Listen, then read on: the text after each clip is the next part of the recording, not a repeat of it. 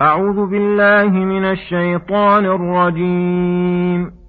ومن لم يستطع منكم طولا أن ينكح المحصنات المؤمنات فمما ملكت أيمانكم من فتياتكم المؤمنات والله أعلم بإيمانكم. بعضكم من بعض. فانكحوهن بإذن أهلهن وآتوهن أجورهن بالمعروف محصنات. وآتوهن أجورهن بالمعروف محصنات غير مسافحات ولا متخذات أخدان فإذا أحصن فإن أتين بفاحشة فعليهن نصف ما على المحصنات من العذاب ذلك لمن خشي العنة منكم وأن تصبروا خير لكم والله غفور رحيم بسم الله الرحمن الرحيم. السلام عليكم ورحمة الله وبركاته.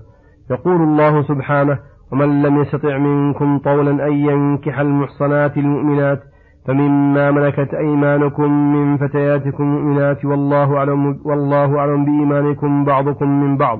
الآيات. أي من لم يستطع الطول الذي هو المهر لنكاح المحصنات أي الحرائر المؤمنات وخاف على نفسه العنت أي الزنا والمشقة الكثيرة فيجوز له نكاح الإماء المملوكات المؤمنات. وهذا بحسب ما يظهر وإلا فالله أعلم بالمؤمن الصادق من غيره. وأمور الدنيا مبنية على ظواهر الأمور. وأحكام الآخرة مبنية على ما في البواطن. فانكحوهن أي المملوكات بإذن أهلهن أي سيدهن واحدا أو متعددا وآتوهن أجورهن بالمعروف أي ولو كن إماء فإنه كما يجب المهر للحرة فكذلك يجب للأمة.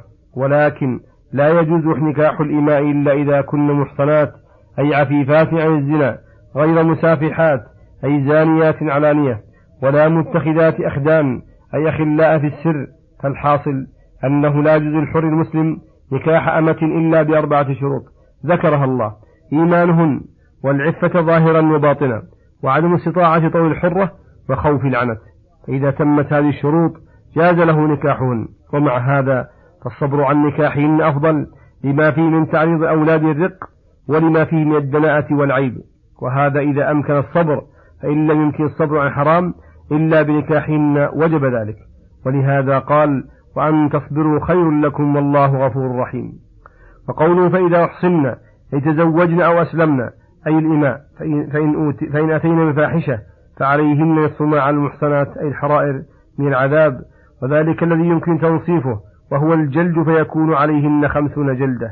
وأما الرجم فليس على الإماء رجم لأنه لا يتنصف. فعلى القول الأول إذا لم يتزوجن فليس عليهن حد. إنما عليهن تعزير يردعهن عن فعل الفاحشة. وعلى القول الثاني إن الإماء غير المسلمات. إذا فعلن فاحشة أيضا يعزرن. وختم هذه الآية بهذين الاسمين الكريمين. الغفور الرحيم لكون هذه الأحكام رحمة بالعباد. وكرما وإحسان إليهم فلم يضيق عليهم بل وسع غاية السعة. ولعل في ذكر المغفرة بعد ذكر الحد إشارة إلى أن الحدود كفارات يغفر الله بها ذنوب عباده كما ورد بذلك الحديث. وحكم العبد الذكر في الحد المذكور حكم الأمة لعدم الفارق بينهما وصلى الله وسلم على نبينا محمد وعلى آله وصحبه أجمعين. إلى الحلقة القادمة غدا إن شاء الله.